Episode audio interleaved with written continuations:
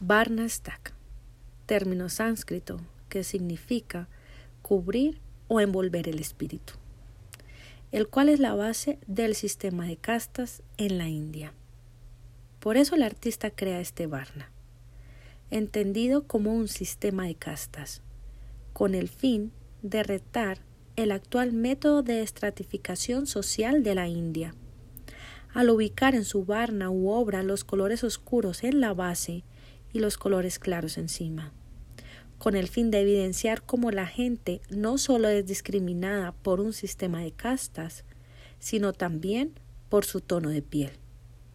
En suma, él resalta el origen de este sistema al triturar las páginas del libro Vedanta y así romper simbólicamente el inicio a los procesos de la discriminación en la India. Para finalizar, él usa la estructura de doble hélice con el fin de preguntar si nuestro ADN también es propenso a la discriminación.